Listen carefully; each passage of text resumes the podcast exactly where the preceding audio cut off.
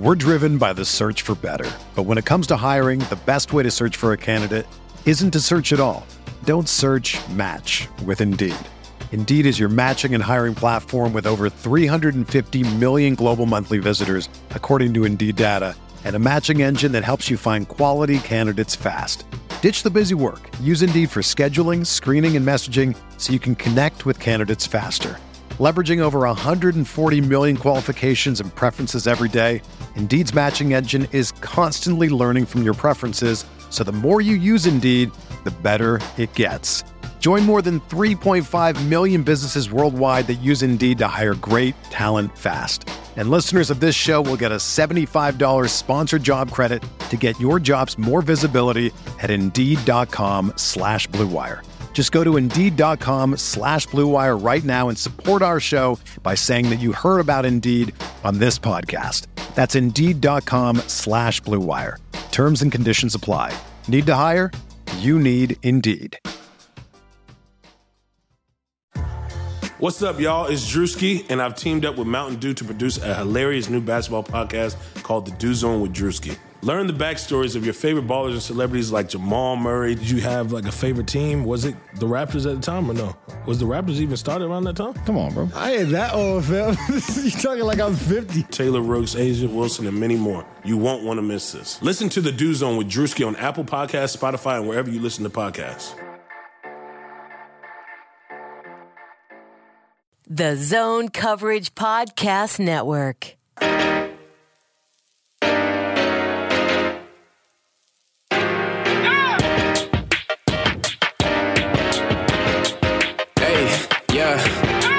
Feel like Kobe in the fourth quarter. This is the Dane Moore NBA podcast brought to you by zonecoverage.com, Zone Coverage Podcast Network.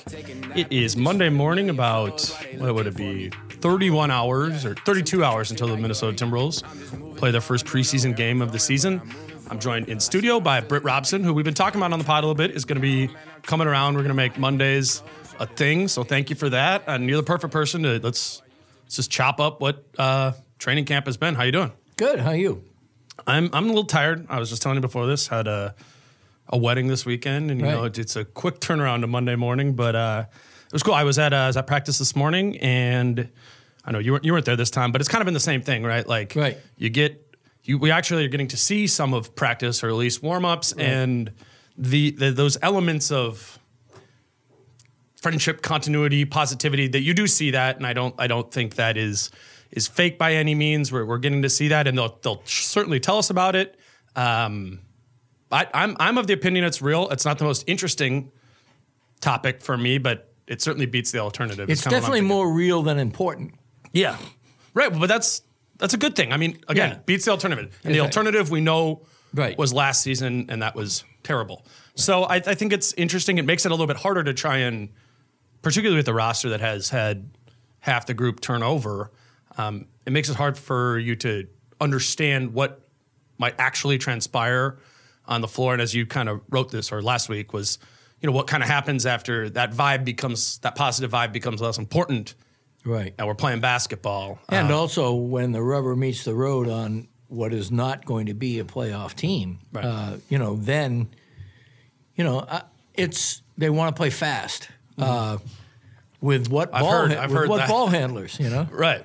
I mean, you know that that once you start to break down the roster and once you start to look at uh, um, philosophy, we've talked. Uh, this is the dominant sub theme of the Rosas regime thus far, I think, which is the way he wants to play versus the roster he's able to assemble right now is mismatched. It's not terribly mismatched, but it's mismatched enough that an already subpar team, talent wise, in the Western Conference will be penalized further as inadequate personnel try to execute a new system. So are you are you of the mind that the most incongruous element of that is the point guard position? It's right up there, but that's only because uh, the alternatives seem so threadbare. Um, I think that, to me, actually, um, it's one of those whack a mole things where um, if they want to address certain things in certain ways, it leaves them vulnerable in other ways that they want to play. Um, if you know, we we have talked, we have this ongoing discussion about big versus small lineups, and if you put a big lineup on the floor, you're going to be very different on Mm-hmm. offense than you are, you know than you are if you have a small lineup. And, and they've said so much about wanting the opponent to line up to the style that they want to play with, but But some why point, would they? yeah, right. Why would the opponent do that when Yeah, they don't just- they have the advantage with the way they're playing already? it's you know it's an it's an admirable thought and i think to some degree on the offensive end it, it will work they will, will they will play faster um, but how does shooting fit into that i think How is does is- ball handling fit into that? Ball handling and shooting. well you got i mean like the 30 minutes a night you got teague i don't think that's bad ball handling like it's But Jeff Teague's inclination is to dribble a lot and not dish quickly. He says he's turned over a new leaf. Yeah. On Sunday at practice, Ryan Saunders, the coach, specifically said that was a conversation he had with Teague, um, and that Teague acknowledged that he pump faked too many times last year. from three.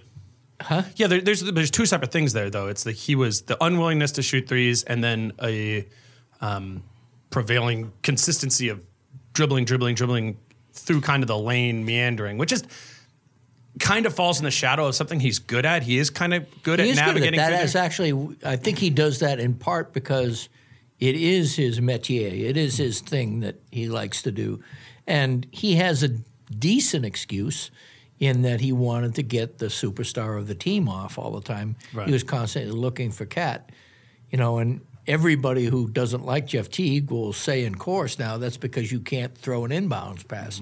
You have to create different angles because your your low post feeds have traditionally been wretched.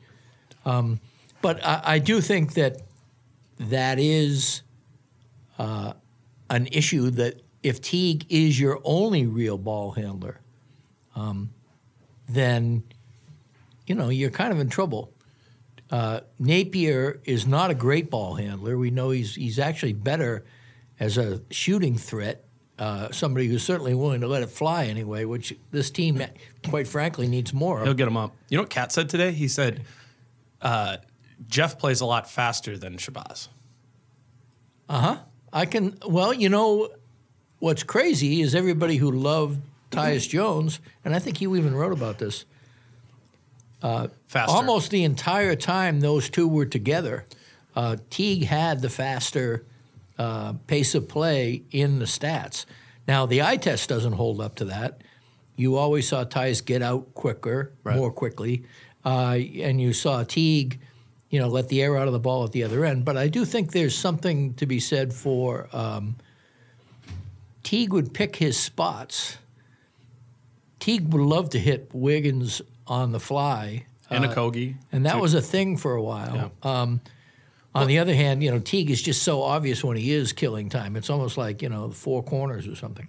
it was Jace Frederick, who writes for the Pioneer Press, and I were talking about this this morning after practice because on, that quote, and it, it's just very hard to measure pace. Or what do you mean? What do you mean when you're saying you're playing faster? What is using more speed? How, are, how do you define these things? And yes, we can look at the NBA.com's pace metric, and when the Wolves played with Jeff Teague on the floor, there was a faster pace by the way they define it.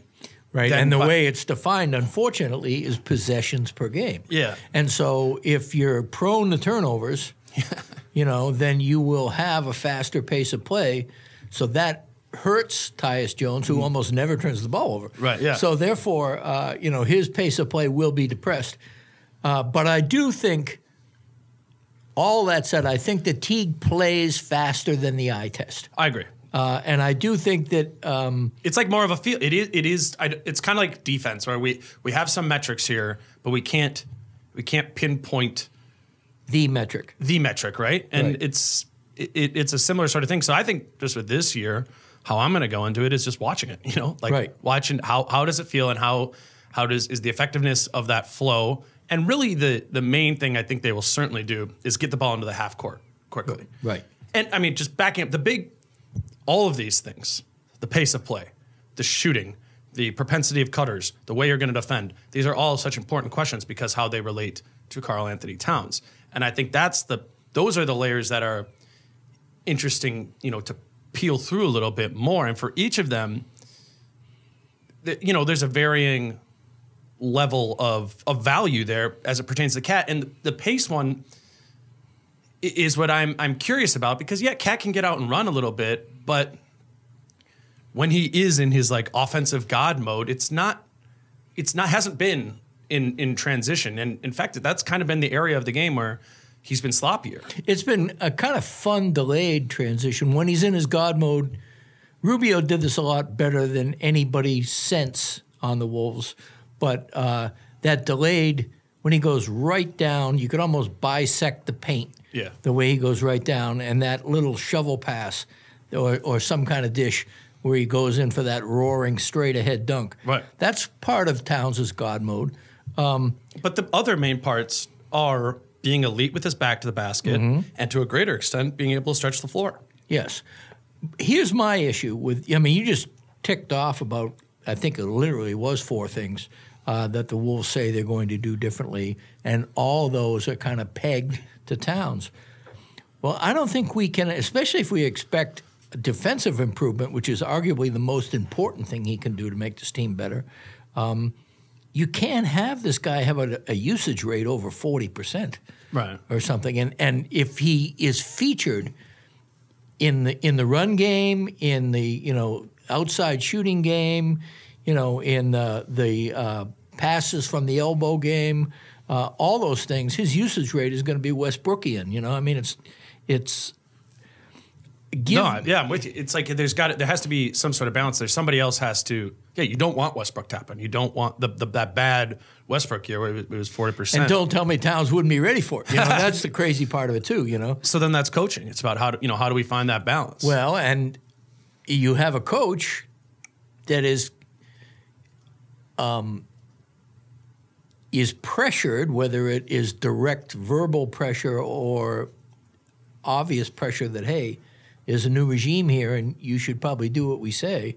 Um, to Mm-hmm. That's a- involve that's a negative-. Well, I that's mean, the other again, that's the way other way of saying alignment. I think. yeah. So, in other words, I think it's um there's just a lot of problems. I mean, I'm here as a negative force today, uh, in terms of the idea that um, I don't know if that's true though. We, I think the thing you wrote today is, or not today. The last thing you wrote was Oh yeah, I know. I mean, I'm It's just not saying. negative. I well, mean- it's going to be an enjoyable thirty-something win season. Yeah. for me. Right. But that's just because I've seen so many terrible teams. It's not going to be 16 wins. It's not going to be 17 wins unless they decide in February, you know, that they can get the fourth pick rather than the ninth pick, There- and then I'm on board. there's no way they can get that bad if KAT's healthy all year.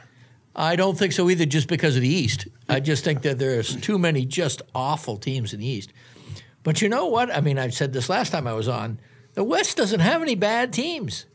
The more I look it over, Yeah. you know, I mean, I just I know you want to push back with Memphis and Phoenix. Both of them are not terrible. I mean, watch Phoenix tomorrow night against the Wolves. I th- think it'll be an interesting game. I just don't. They're going through their own sort of both of those teams, Memphis and Phoenix, are just as much going through changing up who they are and what they want to be. So if those things slow you down, if it slows the Wolves down, they'll be slowed down just as much by it this year as the Wolves will. And I'm just going to pick the team that has Karl-Anthony Towns over the team that has Devin Booker by far. And certainly, uh, I don't know who who's the Grizzlies' best player, Jaren Jackson, Valanciunas. Yeah. I mean, that, those, there is a there's a massive gap there. If the Wolves fall in the same tier when the standings start shaking out, it's a massive indictment on on this blueprint that they're they're putting together because everything they're saying is the four things whatever I checked off and you you touched on. If you are if your whole offense is about highlighting your best player and your team ends up falling into the same group as a team led by Devin Booker and Jonas Valanciunas, two separate teams, then something's gone terribly wrong. I, I, I think if they're maximizing Karl-Anthony Towns, there's no way this team, again, provided some health, isn't around the mid 30s. I agree. I mean, I, I I think that there is a potential for both of those other teams to surprise. I just think that uh, Phoenix, both Phoenix and Memphis, like the Wolves, have had an air clearing as well as a culture change. Sure. I mean, Phoenix has been terrible for so long, and Memphis finally, you know, is going to do the non grit and grind. And I did not think Bickerstaff was a great coach, uh, and I thought getting rid of Joerger was a strange move, almost as strange as Sacramento getting rid of him. I mean, who knows what's going on with that guy? I mean, just by circumstance, he's a suspect character by now. But uh, you know, I I, I feel like um, even so, eleventh strikes me as like optimism. Right. Well, again, so how it how it uh, Vegas sees it, and the one team we're not mentioning that is below the Wolves is just really weird in Oklahoma City. That's because everybody thinks they're going to trade everybody. Don't you? No, you? I I think Danilo Gallinari is the most likely to be traded player in the NBA this season, and I think Chris Paul is not far behind. I think Chris Paul is untradeable because of his salary, and I think Gallinari will fetch them something that isn't a draft pick because they already have a ton of draft picks. Right, It'll be somebody that's fair. good. I would. I think Chris Paul will be traded. I think as good as Rosas is, OKC has got a front office that Sure. knows how to do this. Um, and their raw materials, I mean, Shai, No, it's a good. Right now, it's a good team. And Adams, I mean, Adams. Adams. They. It's a. It's a. I'm just. To me, they fall in their own kind of group when I'm looking at the West. It's. It's. Phoenix it's right Memphis. up there. That, that is a comparable. I think that OKC and the Wolves are in the same tier. Mm-hmm. Um, and I think that Then, if uh, we want to get a little bit more optimistic, then there's the the bunch right above them, which is in a tier of itself, and that's yeah, aside from, Dallas. aside from Sacramento, I don't see any team there that I agree. I, I mean, but I, I would put I would put the Wolves. I would put the Wolves. I would take the Wolves to win more games than the Kings. well, Very close, very close. But I I think a lot depends on um, how dejected the Kings get when they're not allowed to sneak up on people, and um, it turns out that Joerger is a better coach than Walton, and uh, um, and suddenly you know, I mean, the Buddy Hields and De'Aaron Foxes of the world who uh, knew nothing of success until last year. they were unleashed by that. I mean, that is even it was a in under- wonderful coaching job. It was one. I mean, but everyone thinks about De'Aaron Fox with that team and how well that fit him. It fit Buddy Hield just as well. Yes, it did. I mean, bombing threes. What a trailer! looks. You know, I mean, Yeah. just a perfect trailer. no, I, I don't. I don't. But I don't think team. Walton will do that. so as that, well. So that's what I'm saying. If if that group is not being, if we don't think they're going to be maximized to the degree that they were last year by their coach, to me that pushes them down into Wolves territory. Wolves territory. Wolves Thunder territory, and then and then if we want to get really optimistic, then we're talking Pelicans, who I know you love, Mavs, and basically that, and and still all those teams are out of the top. I'll eight. buy you lunch if they beat the Pelicans. Oh, I, I'm not taking that. I'm I'm I'm moving further and further towards well, easily the team I'm most excited to watch, and that's even as somebody. I just think there's so much So on much paper. They look, like, they look like such a great team. I mean, And it, even outside of Zion, even outside of Zion, it's Exactly. Like if he was, if he happened to miss the first month, I'd still be pumped to watch Pelicans games. and everybody was saying that Zion was the best rookie since LeBron James. Well, let's think about the rookies that have come in since LeBron James. Yeah. Almost every Karl-Anthony Towns. every one of those guys had a pretty interesting impact on the team's one loss record. I mean, the same year that LeBron came in, Carmelo Anthony took Denver from 17 to 43 wins or Right, something. right. Uh, and so if this guy um, has any kind of cachet and isn't a bust his rookie year, Mm-hmm. then he's going to be really good. They got Jrue Holiday, Derek Favors, Ingram, Redick, Lonzo, man, just- Lonzo. I not to overreact to like training camp videos, but his jump shot's completely different. He's shooting it like an, a human. So I mean, and, and he's also, I think, since he's in Denver, his dad isn't nearly as interested, which is a real positive. since he's in New Orleans. oh, that's right. Sorry. Yeah, Yeah. New Orleans. No, no, I, I agree. Well, he's. I've always, and this is hyperbolic, but I see interesting Lonzo Ball, Nikola Jokic comparisons in that way of Uh huh.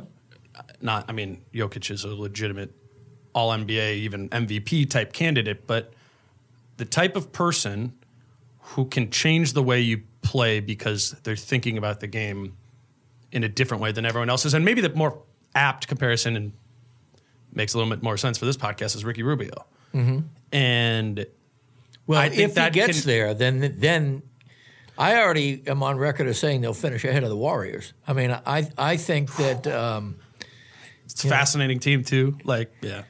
It's, it's hard to get it's hard to get excited about watching Wolves game what Wolves games when there's all these other teams I want to see. well, I mean, we'll see them though, you know. And, Yeah, is- yeah. Mm-hmm. and the beauty of League Pass is, you know, you you you watch your Wolves game and then you go home and watch the other teams. Well, you got your popcorn machine thing. Charks was talking about. He, he was saying he has the exact same thing as you. He goes, "You got a popcorn machine every morning. You go see the lineups." See, I was have like, toast, Yeah. toast and coffee. Toasted.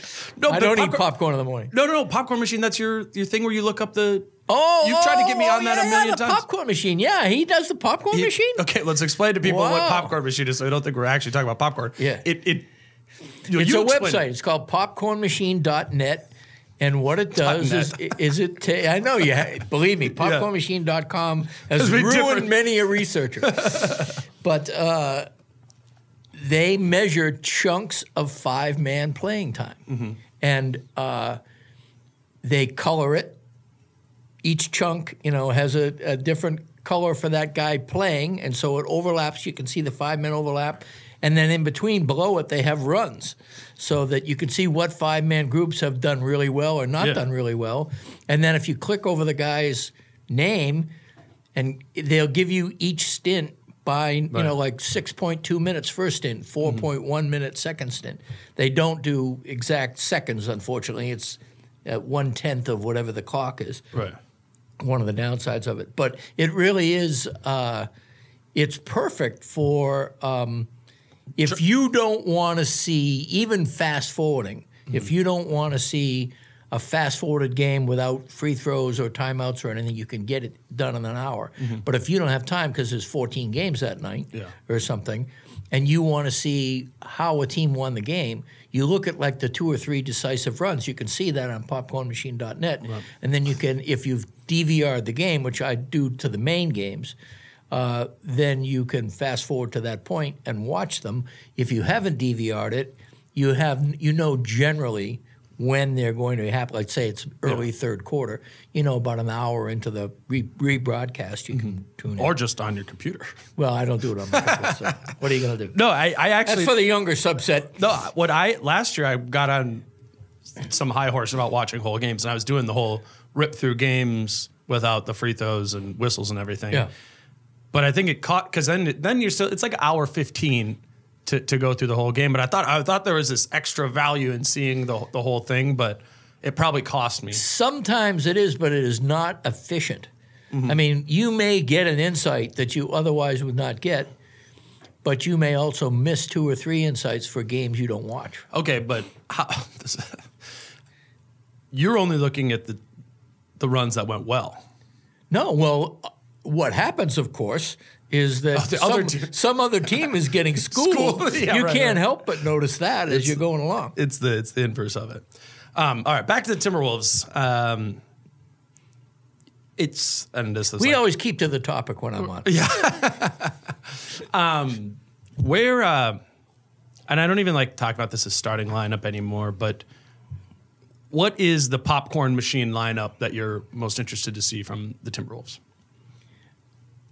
Well, obviously, it's really hard to say right now. We're we're we're we're blindly groping like one leg of the elephant right now. But I would say that uh, right now, I am still most interested in seeing if Culver, if they've oversold Culver as a point guard or as a facilitating playmaker, or whether um, they have either pegged him right or even undersold him a little bit. Um, at media day, I pretty aggressively went at him to basically say, "Hey, has this has the Brain Trust kind of told you that they want you to be a point guard someday?" And I don't know whether I just bullied him into a yes or whether or not they, they really are. But he did kind of say, "Yeah, you know." Uh, the way I perceived that and the way I perceive the whole situation is that he will be asked to do point forward things forever, this mm-hmm. year and into the future. Obviously, if he shows he can do it more and more. I would be very surprised if that ever becomes Point guardish. the guy that we think of when we, you know, once Jeff Teague's not on the team anymore or whatever, and you go, yeah, Jarrett Culver's the point guard of this team. I, I would be shocked if that's ever But who the was the point guard of the Rockets the last couple of years? I mean, Chris Paul, but I- And then I'm James before- Harden when he wasn't. Paul. Yeah, I, I guess what I'm saying is I, I do think that um, there's a precedent for point guards in the way we think of them to be less and less uh, necessary, especially if you're organizing your team around a big man ball handler and you want to do ball movement as opposed to uh, ball orchestration. Sure. Well, and uh, bringing up Paul and Harden, they they so clearly have the can get to the jump shot off the dribble game, and that is a, no fault of Culver's. He's 20 years old, just haven't played in the NBA yet.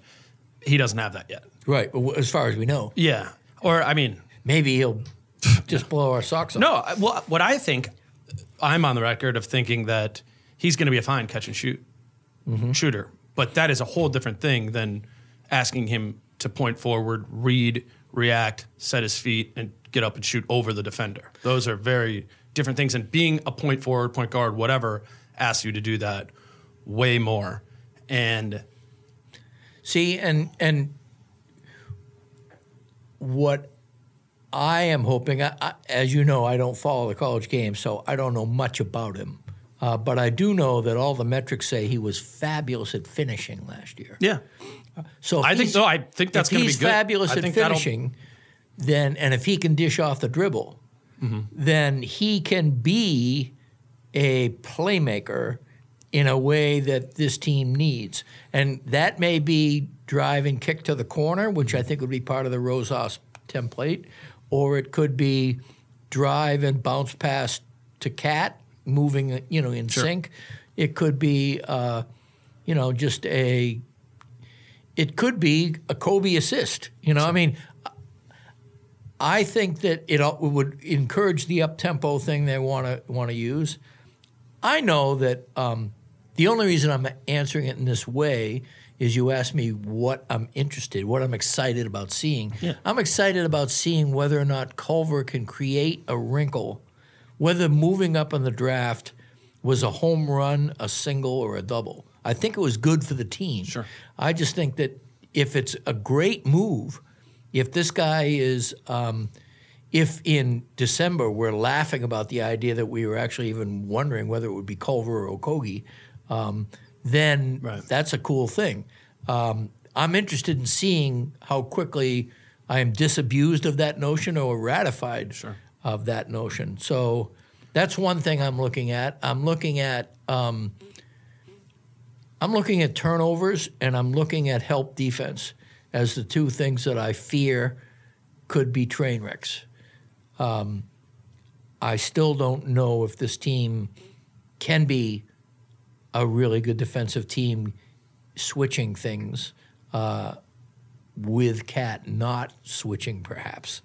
Uh, we still don't know, know- the answer to that question. So at practice today, I asked Gorgui about about that and just kind of the nature of the, the five man position, how it's going to be there. And what he said, he goes, "I've never liked retreating to the rim and having the guard come at me. I would like to, you know, to be able to get out there and be more aggressive Right. and attack it, which is it's at least a hedge or per- perhaps you know a switch. And you and I share the mindset. And Ryan said, I think when you asked him, switching is going to be a coverage we run. It will not be the coverage. Because and nor is it really for anyone. I just don't think it will define this group in the way that the narrative is putting it out there now. and that is always the. Um, it is also right to be cynical about pace of play too, then, because everybody says they want to run. Everybody says they want to run. It's the sexy thing to say in the preseason. Um, I happen to think they're they're well suited to run to some extent. Well, and they've said they've wanted to run more than they said they've wanted to shoot threes. And they're more equipped to run than they are to shoot threes, That's for sure. On the other hand, if we're if we're talking about aspects of the modern NBA that would suit them to get into a rhythm on whether they have personnel or not, Mm-hmm. I do think hitting wide open guys on weak side threes in the slot is a good idea, even if they miss them, just to get Wiggins out there for God's sake. You know, so. Um, but what I'm interested in is Culver as a playmaker. I'm interested in whether or not um, they have enough ball handling or have an offensive system that camouflages their lack of ball handlers enough to run a competent up tempo offense. And I'm interested in seeing whether or not um, they can be on a string because they have the personnel to be an interesting switching team, provided that Teague isn't in there and Towns. I'm a big fan of Towns switching. I am not a big fan of Towns dropping back.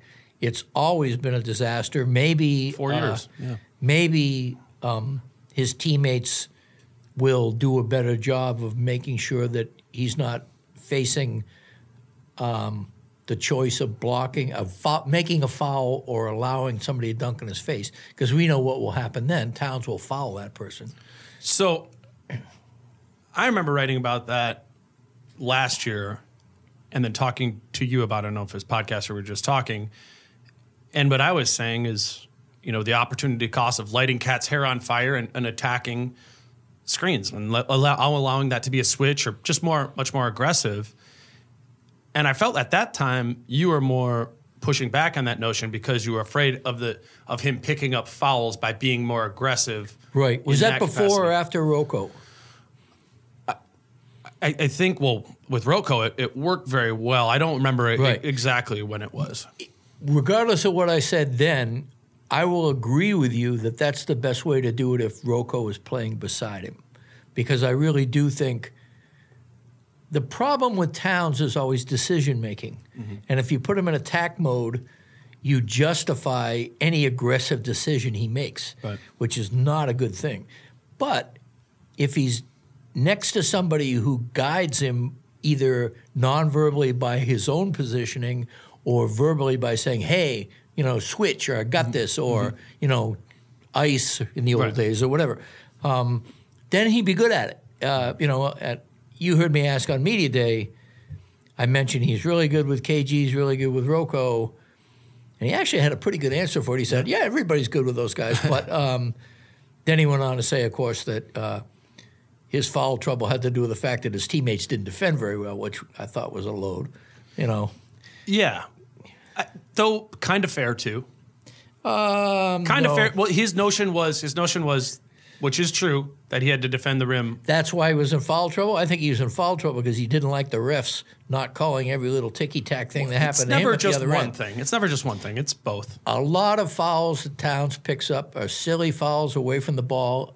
Other fouls, That's what I was just saying about the getting out on the perimeter. I, I agree. It's like, But other fouls he picks up are, all right, ref, you didn't call it at this end. You shouldn't call Oh, it at this end either. And then he storms to the bench swearing a blue streak. Um, you know, that's the Towns that is going to hurt this team. how do you compensate for that if you're the coach? You know that that has to be something on their whiteboard, Ryan Saunders' whiteboard of a an area of concern that we need to compensate for. Is KAT led the league in fouls, period, last year. We can go through all the reasons of why it happened. Maybe he's right. Maybe it wasn't all his fault. Maybe it was that all those other wings stunk and they got burnt all the time. But that is absolutely something that if you're David Vanterpool and Ryan Saunders, that you are thinking about compensating for because you need KAT. Right. You need KAT to be playing mid 30 minutes. Absolutely. That's one of the things you say. You know, I think one of the ways you appeal to Towns is by saying you're too important to be stupid. Right. You know, um, flatter him no end when it comes to his role on the team, not least because it's accurate. Um, and then I would also say, um, look, you're a leader of this team. Um, you have to set the example. And one of the ways you set the example is by keeping a level head. Yes, we want you to be fiery and excited and so on and so forth. But at the end of the day, look around. There are no veteran leaders on this team aside from a guy whose contract is expiring and another guy who they hope they can trade before his contract expires, being Teague and Gorgui, respectively. So you are kind of the de facto leader of this team. So therefore, um, you have to start to act like it. I think if you approach it in that way, um, you might be able to get around to him to the point where um, whatever it is, I think you have to go through his ego. I mean, as an egotistical person myself, takes one to know one. I, I think that that's the way to get to ca- the cake. I, I think I think you're right, and I think the vibe I'm getting. This was the first time he actually talked to the media today since since media day. I think KAT's pissed off right now, and you know, more power to him. Mm-hmm. Like, sure, like be pissed off, but that needs to be channeled in a way. Is he pissed off because he feels like he doesn't get the credit he deserves? Yeah, well, I think uh-huh. he's for sure pissed off at us, which Oh, is really? a, which is a, I think is projecting at the media. Like, I understand. I'm not. I'm not. I do not take that personally No. at, at all, because like, let's be real. The it's not me who's perpetuating any narratives. It is the. It Hmm. Charles Barkley. It is. It is all. It is the national You mean the empty stats thing? the empty stats, the everything. The people that talk about his foul trouble all the time. People talk about him being a shit defender all the time. Uh-huh. That is that is totally the national narrative out on KAT, and it's it's actually not totally true. No, it's not totally true. A- And so I, I think he knows he wants to change that, Uh huh. And he needs to execute on that better. And I think that's not something he can exclusively do himself. I think it is about the way you use him defensively and the way you keep him out of foul trouble. And that I think is Ryan Saunders and David Vanterpool. And I think if I'm coaching and I'm looking think about one of my concerns is making sure that KAT can play 35 minutes a night by not being in foul trouble. I'm using him as a ball screener less often on offense because he's going to pick up because then he's going to pick up He is not a good screen. He's not a good screener, and he's going to pick up fouls in that way. And that, even just one of those a game, that makes a difference. And then out on, and then on the defensive side of the ball, I I think it's my opinion that he will foul less in being a more. Uh, this is kind of counterintuitive, but by being a more aggressive defender and hard hedging and attacking pick and rolls in a switch type situation, because I think once he starts retreating in the way he has forever, it forces him to be reactive and that's where his game slows down. And when he is reacting and he's reacting slower, then you are overcompensating, and overcompensation on defense very often leads to fouls. Well, I agree with you. I'm not sure I agree totally with the last couple sentences you made because I think that um, I don't think slowing down necessarily contributes to his fouling. But the greater point you're But making, But he can't read it. He the can't great- read it. But he can't read it fast either. I think that the greater point you make, though, I, I don't want to say he can't. He hasn't. Okay. He hasn't. The greater point that you make, the good point that you make, in my opinion, is that um, he's better, active, being able to, if he's got a man and he's got a switch responsibility, he knows where the switch responsibility is. Uh, even if it's somebody much quicker, Yeah. there'll be help according to the tenets of the current defense. But you feel he's better on the perimeter to some extent than just staying home by the rim. I feel that, and when I talked to uh, Ryan Saunders the first day they were in Mankato, he felt it. He said he's better on the perimeter. So that's when I said, you know, it was in my piece that you know, so you think you could switch KAT one through five, and that's well, you know, let's not get let's not get too heady about this because the reality of it is, at least the way I'm reading the situation, it's not his call, it's Vanterpool's call. And Vanterpool is uh, a believer in in keeping the center in the paint. Historically in Portland, for sure. And Nurkic at 290, it was a good idea. You don't want Nurkic roaming around killing your point guards on switches. You know, I'm running into them while you're switching. Um, but KAT, especially in a in a fluid lineup with guys like Rocco and Culver and Okogie on the floor, guys who um, can do the right thing so that he only has to do the remaining right thing. Yep. That is a good plan. I, no, I agree, and that's why it's going to be. And it's just the, the main thing. It's not going to be black or white. It's not going to be they switch everything. It's not going to be they, they drop everything. There's going to be an array of coverages, and I think they don't know what the best one is going to be yet. Right. And That's it- the deal. That's why they won't commit How many times have I asked if they're switching one through five this year? lot. I, I'd say at least 30 times in various ways. Right. You know? And no one has ever given me a straight answer. To, you know, So it's, that's it's the like a running sub joke. That's the straight answer. They're not. Right. They're not going to. there's- no, no. They're not going to switch everything. I think the straight answer is that they don't know what's going to work and what isn't going to work now, so they're not going to say we are going to do this. right. So I guess I should to fold back onto your original question of what I'm looking for. I am looking to see, and I think it's a decent test case with Ayton um, of Phoenix DeAndre and Ayton, yeah. and um, Golden State has Draymond. So you have guys, you know, I don't know who their center would be otherwise. Uh, their first two opponents are Phoenix and Golden State in the preseason. Oh, okay. Yeah, yeah. yeah. So we will have um, some evidence theoretically. Of Well, I don't think the they'll start Draymond. I don't think Golden. I think they'll start Cauley Stein or Looney. Oh, interesting. Okay, but even there, you know, you could switch that. Mm-hmm. Um, Cauley Stein, especially. Cauley Stein gave Towns fits rim running. Mm-hmm. You know, so you know, let one of the mediums take a rim runner and let Towns grab the guy that's left for a minute and then switch it or Right. whatever. I hope that happens. No, I well, we're going to we're going to see. It's the, the part of it is, uh, when you think about Ayton or or or Stein, whatever it is, feels like KAT is going to have to guard the biggest guy all the time unless Vonleh starts, or unless Vonleh is Because Bell is out the first two games. because Bell is out the first two games. Oh yeah, that was that's from practice today. If people didn't see that, um, but he'll be back for the season, so that's Right. Part of it. Bell or Vonleh, put them in the same. They could start alongside KAT. Now you're a little burlier, but if you are going to go with Covington at the four, your only option of guarding the DeAndre Ayton is KAT. And last season that did not happen. That would have been the Taj Gibson job. He guarded the the burly back to the basket guys who are going to punish you in that way.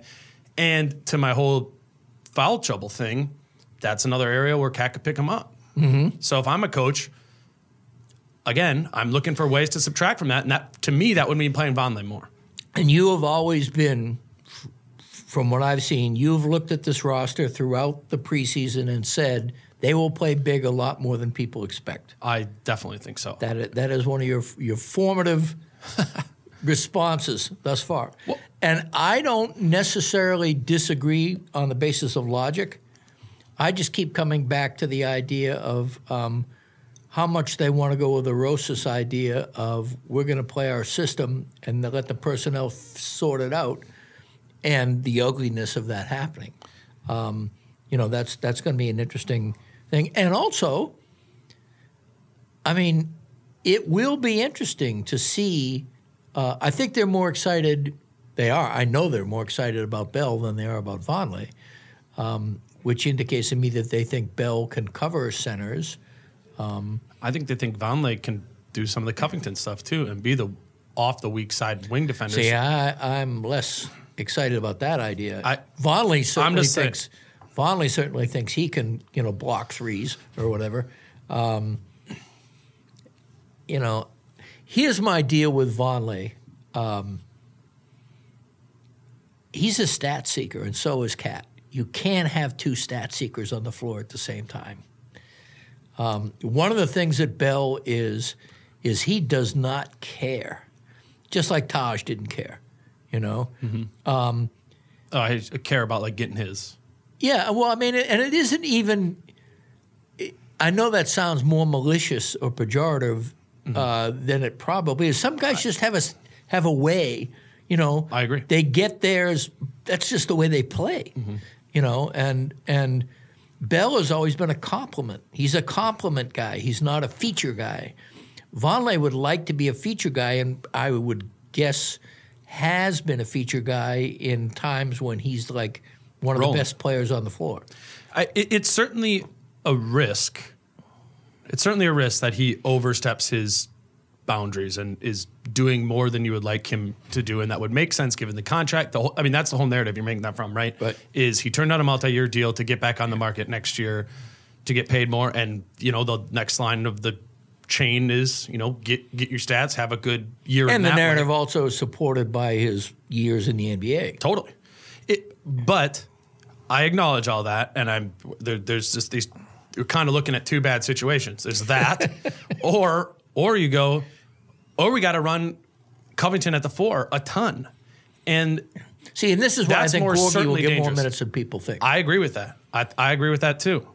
And I, I've heard from people who've been at practices, like actually watching it, that he's what I mean for whatever it's worth Right. in training camp, but like he's balling in in in that in that setting, and and so is Shabazz Napier and, and Jeff T. Maybe Right. just because they're the adults in the room, Right. But this idea that from if you want to talk about winning, if you and that, that's the primary goal, which I don't think it is. It the, isn't, right. The primary goal is creating the blueprint, everything we just talked about for the last half hour, KAT centric, all that. But you want to talk about winning right now, increasing your expected value of wins.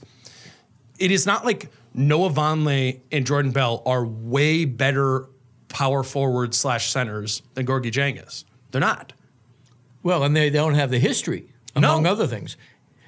Gorgui, you- you can hate and Gorgui, KAT yeah. play well together Absolutely. because Gorgui is a fundamentally good. He's a. Taj, yeah. He's a, but he's also better than a Taj because when he matches up with centers, it's not like Mm-hmm. they want to go. They want to go at that matchup. When Taj was on, you know, the Nurkic's of the world or the Andre Drummonds of the world or whatever, Yep. that's where the ball went. Mm-hmm. It doesn't necessarily go there if Gorgui's on them. I think I agree with that. Yeah. And so, uh, also, but even more to the point, as good as Taj was, he wasn't a great communicator. It was one of the kind of disappointing things about Taj, is that he wasn't somebody who It's KAT- like almost KAT it was like natural. Like he didn't have to do it in he Chicago. knew Thibs' stuff so so completely. and Noah was that guy in Chicago for them. Noah Yeah. was the mouth, right? Uh-huh. And and Taj was Right, like right. come in That's right. Good point. Yeah, and and do the not do. Vonleh, but uh, Joakim. Right. Yeah, yeah, yeah, yeah, yeah.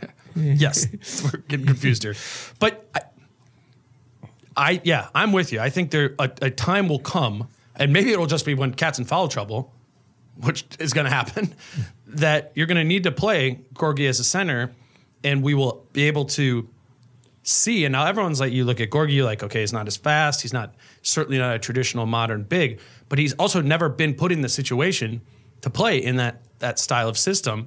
So we'll learn about that if that works or doesn't, and it's fine to assume it doesn't, but we don't know because it's never happened before. And when and when the competition is Jordan Bell and Noah Vonleh, who both essentially signed for minimum contracts. Right. That one, is their one five and one eight and two. I think the two. Yeah, it, it's so it's. I'm I'm really. I think it's Jordan Bell could work. I think there's things that could work about Noah Vonleh. I think they were very good signings.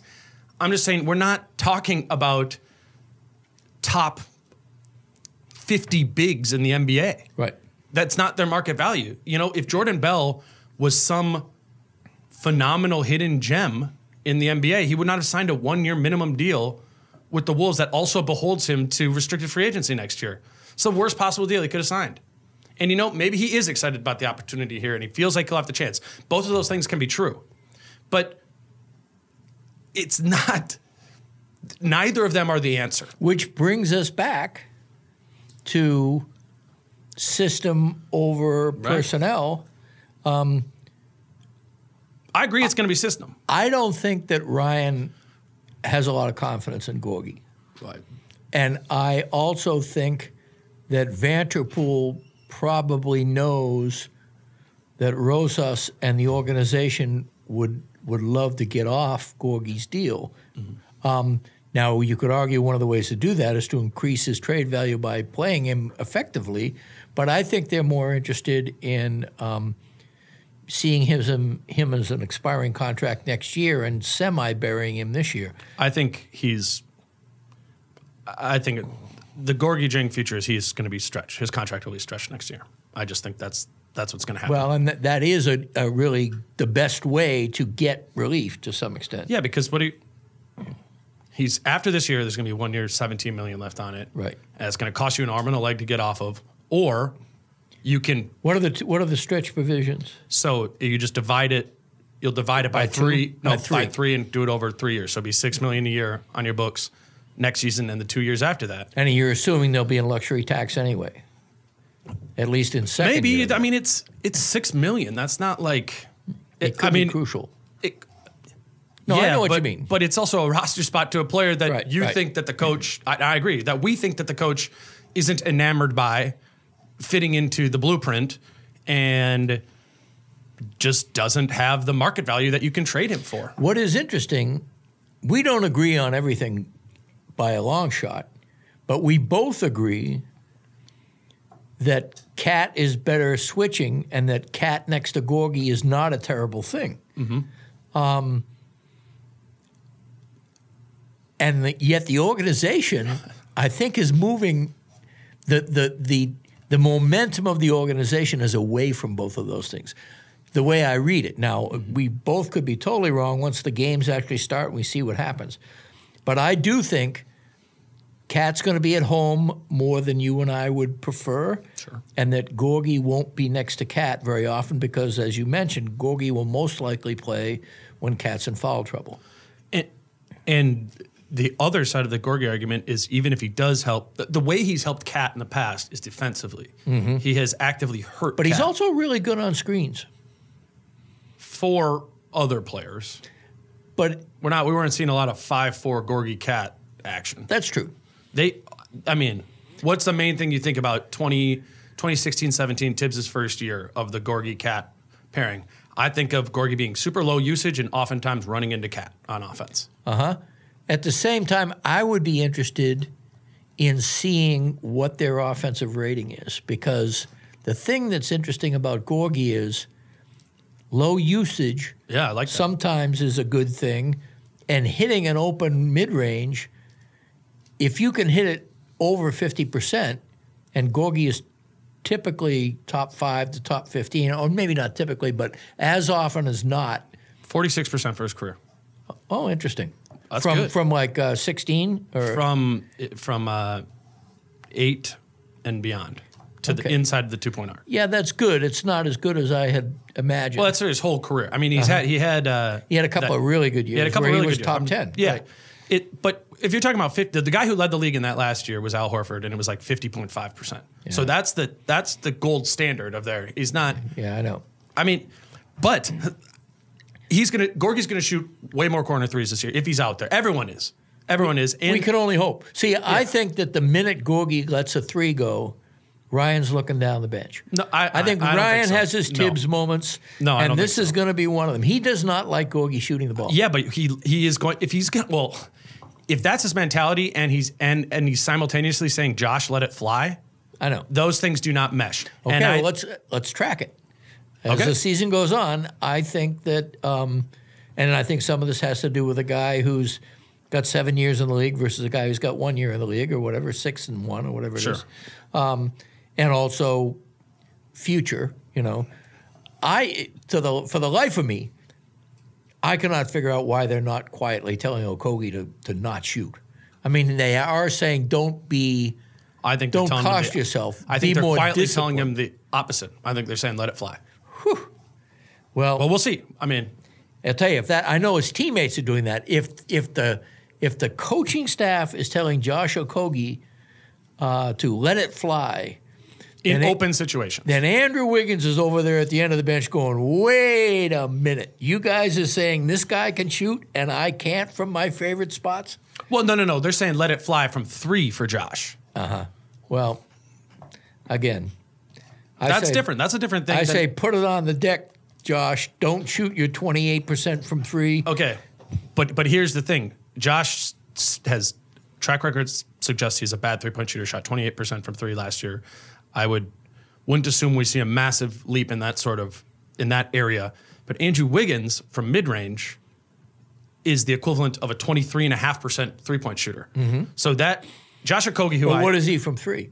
good 33. I know, but you said I, wait, I No, can't know, shoot I know, my I shot, I and that and the mid range is is Andrew's shot. Like a bad Josh three is better than an Andrew mid range shot that he's not getting fouled on or. or But one guy is basically having parts of the court color coded for him, and another guy is being encouraged to shoot.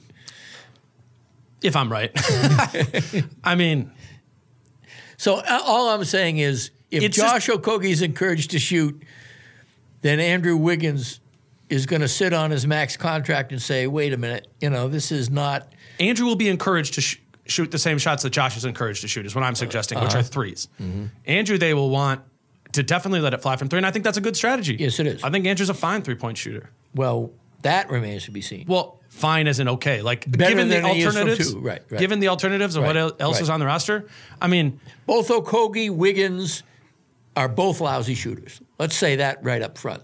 I think Andrew is in an in an, a much better shooter than Josh Okogie is. I think that If you're talking the- about just a jump shot in a in an open situation, give me an Andrew Wiggins I think shot. that the fact that Wiggins has a better handle and gets up many more volume attempts indicates to me that uh, his scoring prowess is vastly overrated. Sure. I'm only talking about three point shooting, and I don't even think he has a better handle than Josh Okogie. I think Andrew Wiggins has more moves. I think they both have frying pan hands when they're dribbling the ball. They're not. They don't. They don't have. They don't have a tight handle in that situation. Andrew has enti- entirety of his life been an isolation player who's worked on isolation moves that the league has largely figured out. But but I don't think he he doesn't have a, a smooth handle, and certainly his turnover rates and propensity to just lose the ball suggests that as much too. The thing about his game that I'm most confident in is that he can be a fine catch and shoot three point shooter. Well, if that happens, yeah, I mean that that would be that would be really good news. If if Wiggins can get even thirty five percent catch and shoot, Yeah, that's know, great. that would be great. That's a massive leap from the mid, and if, particularly if those are replacing Right. a lot of the shots we had. Right. We had so much. Of, See, what I would like to see is Wiggins. I wouldn't mind. I would trade. I would if you cut and pasted Shabazz Napier's fairly rotten um, shooting year last year last year, I was going to say just last year. with Wiggins, where he took like eight threes per 36 minutes and made 33% of them. I'm for that. Sure. Seriously, I am Yeah, for that for Wiggins. Yeah. Um, I think the one person we haven't talked about today is Covington. Best part of media day by far. Yeah, it was in in a real. I sort of- literally breathed a sigh of relief about this team. It's going to be so Yeah. much more fun to cover this team. because you were you were kind of of the mind that Covington might want out, Yes, and that changed in your mind, knowing that it was mentally health related. absolutely. That I mean, I just added things up last year. He was never around. Everybody was tight-lipped. You, you know, everybody works their little sidelong sources, you know, among the team, and I have some good ones. And um, there wasn't body language that indicated to me that they knew anything. Right. You know, there was just he had disappeared. Right. And a guy that important to the success of this team that was always such a uh, in the mix guy during Philly's terrible times. Um, so you knew that he was willing to step up and be a guy under trying circumstances, and he was gone. And meanwhile, the guy who came over with him was just a walking scowl. And so, yeah. so you figure Covington's not happy. Right. You know, I mean, where is he? And meanwhile, you didn't know whether he had re-aggravated his injury. It turns out that he had, or he had just said, "Screw it! Why am I coming back to play the final month of the season when mm-hmm. our defense sucks and we're not going to do anything? You know, get to the postseason." So I was worried, and then the whole idea that he got dangled in trade talks around the draft. I figure they, they must think he's unhappy. You know, so all those things. I will say that while I totally acknowledge that Towns is even factoring in defense and everything else, by far the best player on this team, the Wolves. Yeah. Covington is my favorite player. Covington is the guy who makes it all work. He's the cocker. He's the guy that can hit the threes. He's the guy that can play both forward positions, I think, pretty well, and also be a decent two guard. And whatever, whether we're right or whether we're wrong, the best way that KAT is be is able to be used defensively, whatever that may be, Robert Covington will be a huge part of it. He's that. on the floor. He's either a three or a four, but he's on the floor. So what I thought was interesting today at practice was Ryan. Ryan said that they, I mean, are not They going to be stagger stag- them? Are not going to be staggering Good. them in the way they did last Really year. good. Because you remember, I mean, He was the bridge to the to the bench. which worked well, Worked really well. but Rocco also never played for Saunders. Right. That's Zero, right. That's Zero right. games for that. So that was under Thibs, where they had Rocco be the Smart move by Thibs, by the way. six. Yeah, right. We never give him enough credit. totally. And they were switching at that time. Right. They were. I mean, I know. I know. Um, but Rocco. Partly because they had Derrick Rose, who couldn't guard anybody. That's true. But it it, it worked, and it was Yes. a deviation of Thibs's previous mantras. Yes. But what it was from a rotation standpoint, and as we know with Thibs, they were carbon copy. We're doing this over and over. It was very easy to know what Thibs's rotation was because it was the same every game. Mm-hmm. And when it was good with RoCo, RoCo played the first six minutes of the first quarter and the third quarter, and then subbed out and was the first player in to start the second or fourth quarter playing Right. with the bench. And while that worked well and unleashed the bench, Yes. It also led to a smaller sample size of time with KAT and led to less of the things that we're talking about that he Right. makes KAT great. And we know that KAT is the priority. Right. And now, and Ryan affirming that today, that that is going to, the rotation will not be that way. I think they will try and see as much as they possibly can of the two of those to get those two of those players together. And I think that's really good news for a number of reasons. One, it does, if KAT is going to be a stay at home guy, at least he's going to have somebody he trusts playing next to him so he won't do too many silly things. And then the other thing is for locker room harmony, it's really, I mean, we Yeah. talk now about how, you know, it's a feel good team, but when they're, you know, 13 and 27 or something um, in January, Right. that's not going to be a fun locker room. And so, uh, KAT just, the only word I can use is adored the idea of Covington, a guy who was meaningful to the team, who had his back in the locker room, put up with the corny, high pitched voice that KAT would get into, and you know when he was in some kind of a riff mode. Um, Covington was right there with him, and you know after um, super ego Joel Embiid, I'm sure to some extent KAT wasn't nearly as annoying Right. uh, uh, uh, you know, as it might be otherwise. So I do think that uh, it's a really good idea. I'm really glad to hear it. The, the only other, I agree, and it's, I, think that's what they should be doing. The other side of it, though, is the bench. Yes. is thi- Well, that's when you have. I mean, you got front court depth. So if you want to run out, maybe Bell and Vonleh play together. Bell and yeah, yeah, yeah. I think, I think it's going to be important to define that second unit's identity and get them. Hmm. I mean, if it works, if. Right, it works, right, right. they will have an identity Right. in the way that that kind of group did. Yeah, I don't think they have. I don't know what it is. I I don't, don't, know. think they can fit. Well, first of all, we have to figure out how the wing minutes get spent. Well, No. if it's going to be a lot of Covington with KAT, that means it's going to be a lot of Wiggins with the bench. I think. I think that's just going to be the nature of that ebb and flow, right? what I would prefer, quite frankly, as a fairly certified Wiggins disliker, um, is that that a lot of minutes with Wiggins with the bench, more minutes with the bench than with the starters. You know, I, I think give me Covington and Culver. Um, I mean, give me uh, Okogie and Culver. One of the dream things you can think about, and I know Wallace is a real long shot to make the team, but can you imagine Wallace, Covington, Okogie, Culver, and KAT on the floor? Yeah. that is a that's a hound defense. That'd be fun. I, I no, I agree, and I think there's other ways. Even if it isn't Wallace, I mean, they get they have put Treveon put to make that Treveon Graham and or whatever. like, Ryan said good things about Graham the other day. Mostly about three his three point shooting, but you know well, he's six five. He's got good size. he's thick too. Uh, to play shot doctor and just having they're actually letting us watch some of like practice at least warm ups and Uh-huh. stuff. Um, His shot is broken.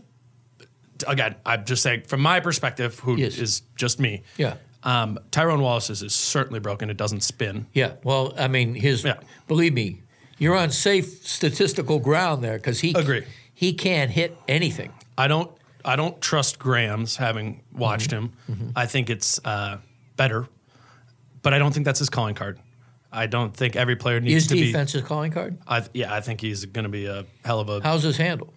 bad. I think he's just a. Then that's fine if So you're like a a minimum. Timberwolf. yeah, well, I mean that's the way you know. But if he can be a strong point of attack defender on that second unit, smart, you know, kn- doing what he's doing, like be what what KAT's talking about, it, it, you know, having that weak side help of the wing, knowing where nowhere to be, and being able to in a breakdown switch, and having that be Treveon Graham versus Derrick Rose, purely on the defensive side, that's gonna make a big difference. yes, I, I think, or, or any of those, or of guys. Jake Layman, or Jake Layman, right?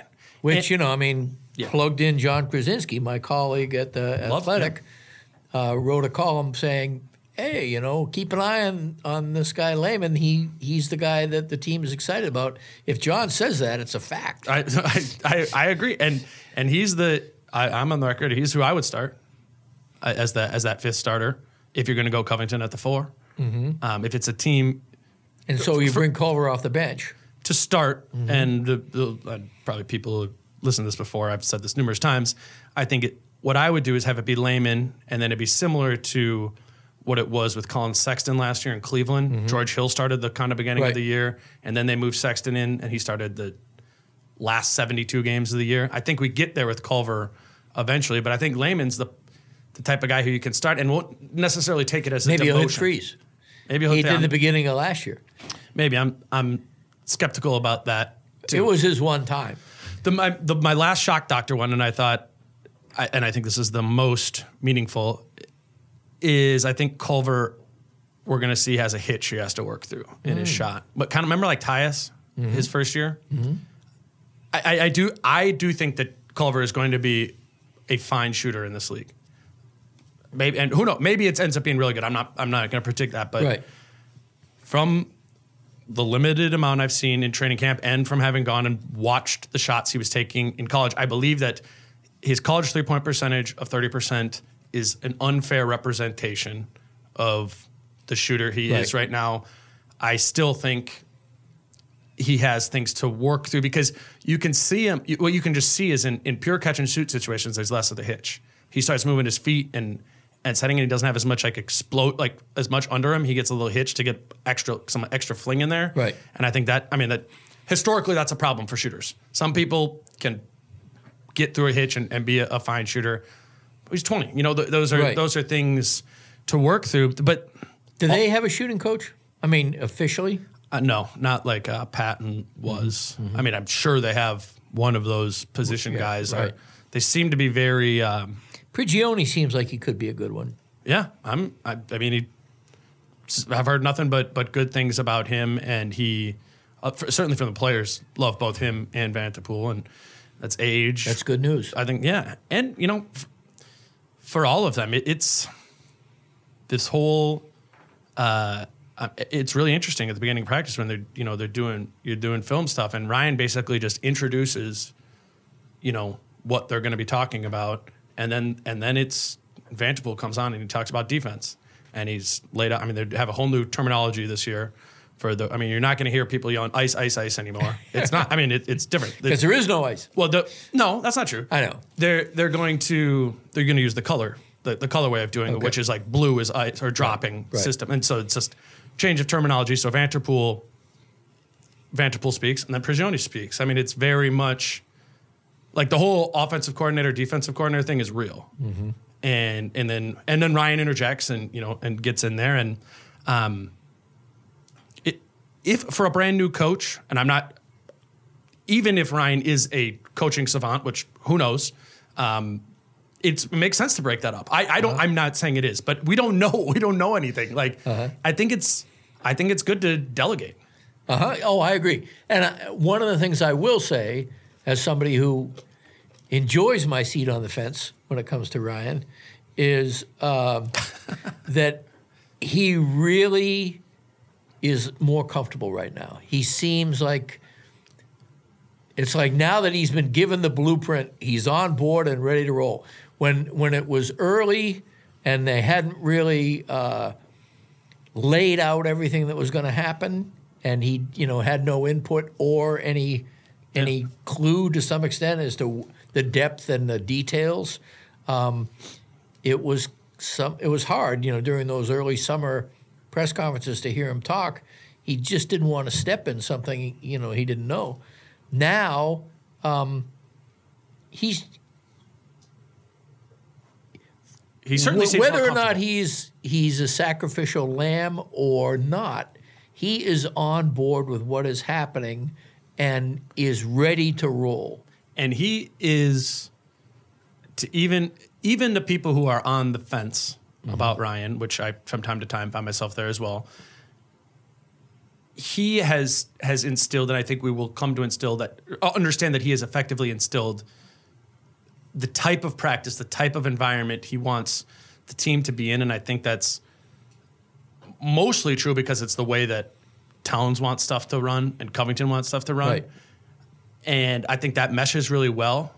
It's, I mean, it's Well, even guys it's like, a college me, practice. Even guys like me who tend to criticize him um, have to acknowledge that he is really good with player relations when it comes to um, having young players feel like they have a confidant and a guy who will go to war with them throughout the course of the season. And it goes without saying that that is the antithesis of what was happening Yes. wi- with Thibs. And I, again, from the limited perspective that I have, which is basically the same as it was under Thibs, is you just see the, you see the hanging out around before practice and after practice. And countless times what that looked like with Thibs is he would go sit down by Taj, he'd go sit down by Derrick, Right. You know, and they would be, it would be those, Right. I mean, it was, it was never, to, Right. from what I saw, like literally never was I'm going to go sit It down was next to always a bifurcated roster. Roster. It was always.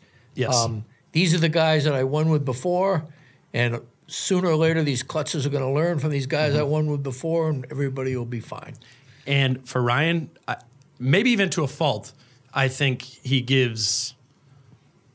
It's an egalitarian approach. Mm-hmm. He gives everybody the time of day. It doesn't. I mean, KAT. He knows KAT is the most important because he's the best player. Right. But he knows that Jake Layman is critical as well. Right. Because because having a better relationship with Jake Layman will help him have a better relationship and more success with Karl-Anthony Towns. And again, the, the numbers, the results are to be determined. That is happening.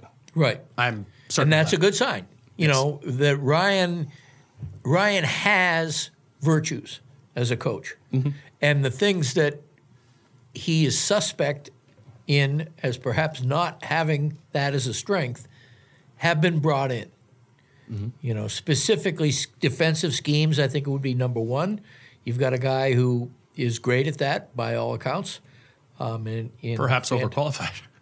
Well, I mean, again, but that's uh, I know in a good way. I- yeah, no, I agree. Um, it remains to be seen. That's the fun. That'll be another fun thing about this season is um, this does not project necessarily as a good defensive team unless you begin to identify and expose some pretty interesting players on this team. I don't think the Wolves are at their best on defense in any way, shape, or form when Wiggins is on the floor. I just don't think he he is a terrible help defender. At least he has been for the previous five or six years he's been in the league. He doesn't have the peripheral vision or the desire to help. And so one can be fixed, perhaps, and one cannot. I don't think peripheral vision yeah. is, you know, I don't think those things will will be. will I mean, change a bunch. Well, we'll see. I mean, is he the gonna, offense will. I think the way he's used offensively will change because you can control that more. Yeah, but I'm, I am talking defense Yeah, now in yeah. Vanterpool. And let's see if David Vanterpool. it seems absurd to say this, but let's see if David Vanterpool can get Andrew Wiggins into his stance. Mm-hmm. I mean, that literally has never happened on a consistent basis the whole time he's been in the NBA. Would that happen in San Antonio? Are you kidding me? Well, and it goes. And you've you've long said this. It, it it's time for him to be held accountable. And if being in a defensive stance is is It's something that's a important. requirement, as it hasn't been before though. It wasn't a requirement for Thibs because Andrew didn't do it, and he still played it- led the team I in know, minutes. And that is that, So- that's, that's absurd. I'm just trying not to No, I be know, I know. assumptive because we have a five year sample size Mitchell of coaches said it. saying, ah, Sam Mitchell said it. He said He said it, but he still played him. I know. So- Well, so, it's so- coming from somewhere else. Isn't my, it? my my point is that if that is a requirement and he doesn't change that, then it's time to be held accountable and say, "Yep, it's not 35 then. It's not 35. It's going to go down because we're not going to play you for your whole third quarter shift here. We're going to start somebody else to start the second half." Maybe one of these two top draft choices of the previous two seasons who were known for their go out and get them on defense. right? Uh, That's a that's certainly And creeping that up on gets his back heels. to my point, which is that if you want to play good defense, I am not sure you can do that capably with Wiggins. Now, the stats are kinder to Wiggins than I am being here. Mm-hmm. You know, the, the stats show that.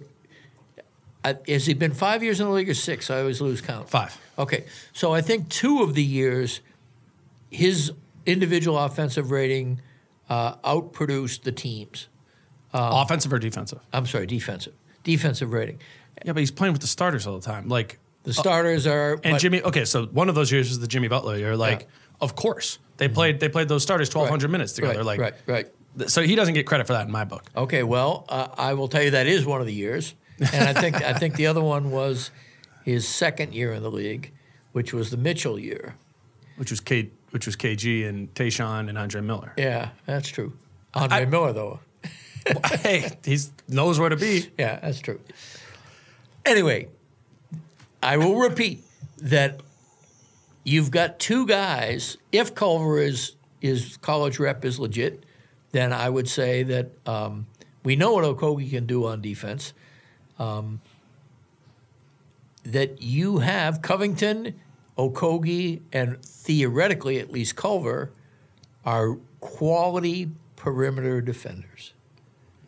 Uh, My my gut is it's going to be a little more gradual with Culver for everything, both Mm-hmm. sides of the ball.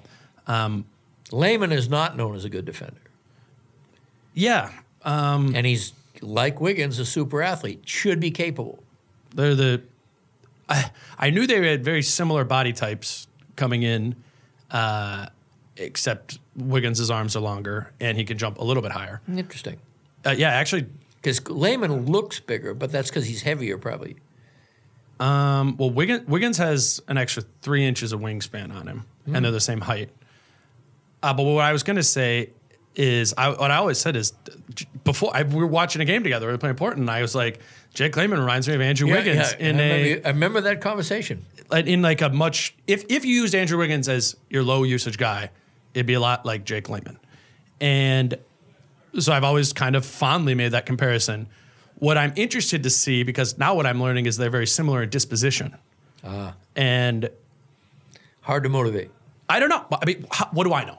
I'm just saying, from what I've seen, he just seems like a chill dude. That's not a bad thing. There's a bunch of there's a bunch of killers out in the league who have have chill demeanors. One of which is Robert Covington. Yes. And I On mean, the other hand, you know, I've watched a fair bit of Layman. I would not say he has not ever made that impression on me as somebody who loves defense. I notice the guys who, who like to play defense. They become my favorite players. Mm-hmm. Right. Layman has never made that impression on me. that he likes to play defense. Yeah. I, I honestly think, and this is an Andrew I think when you grow up levels athletically above other people, that is a hard thing You don't to have to try as much, right? I mean, that's the that's the basic the way of putting it. Need to see more from Layman in a consistent role, and I think we will see that. It, whether that's starting or whether that's in a, a main role off the bench. Um, do you have anything else that we're missing on? Nope. We got I'm, I'm always flying, flying blind. Yeah, no, I think I think we hit on all the things. I mean, people are probably listening to this either in advance of the first game of the season and, or the preseason, which I don't. We'll we'll see how much we can take from that. I don't really remember taking much from preseasons in the past, but this year it feels a a little bit more meaningful. And Well, it's. I mean, the roster. When you rarely, I mean, as somebody who has um, covered the team since 1990, there was the KG trade year, um, but even then, the front office and coaching staffs were relatively intact over that period of time. Um, I there may have been a, a time, but I don't remember a time when. Um, the front office and coaching and roster have all been so Yeah. in flux at the same time. So I think these things are to the point where desperate for some kind of tea leaves. Mm-hmm. Um, it's a it'll be fun to watch Tuesday and Thursday night. Right. And then as certainly as soon as we get to Brooklyn, which is now October 23rd, is it? Is Yeah. that the opener? And today is the 9th, seventh. 7th. Oh, there you go. Two weeks and two days. It'll be it'll be here fast. Yeah. Um, And you'll be I'm sure we'll have you in here again before You bet. I'm on a happens. semi regular basis. summer. that's that's all I can ask. It'll be fun. I'm I because it is going to be it's going to be a year that's worth thinking about. You know what I'm saying? Where Right. that we're gonna we're gonna be gathering data points, whether they're statistical or not. You know, just we're gonna Right. we we're going into this very. I mean, I don't know with a lot of questions. Not even in a bad way. They, we're Right. just we're lacking. We've got a lot of words, and to Rosas' credit, action over words. Judges off of what happens, not o- o- over what we're saying. All we've had is what they're He saying. He says that month. over and over again, by the way. He, he, he does, but I find that ironic.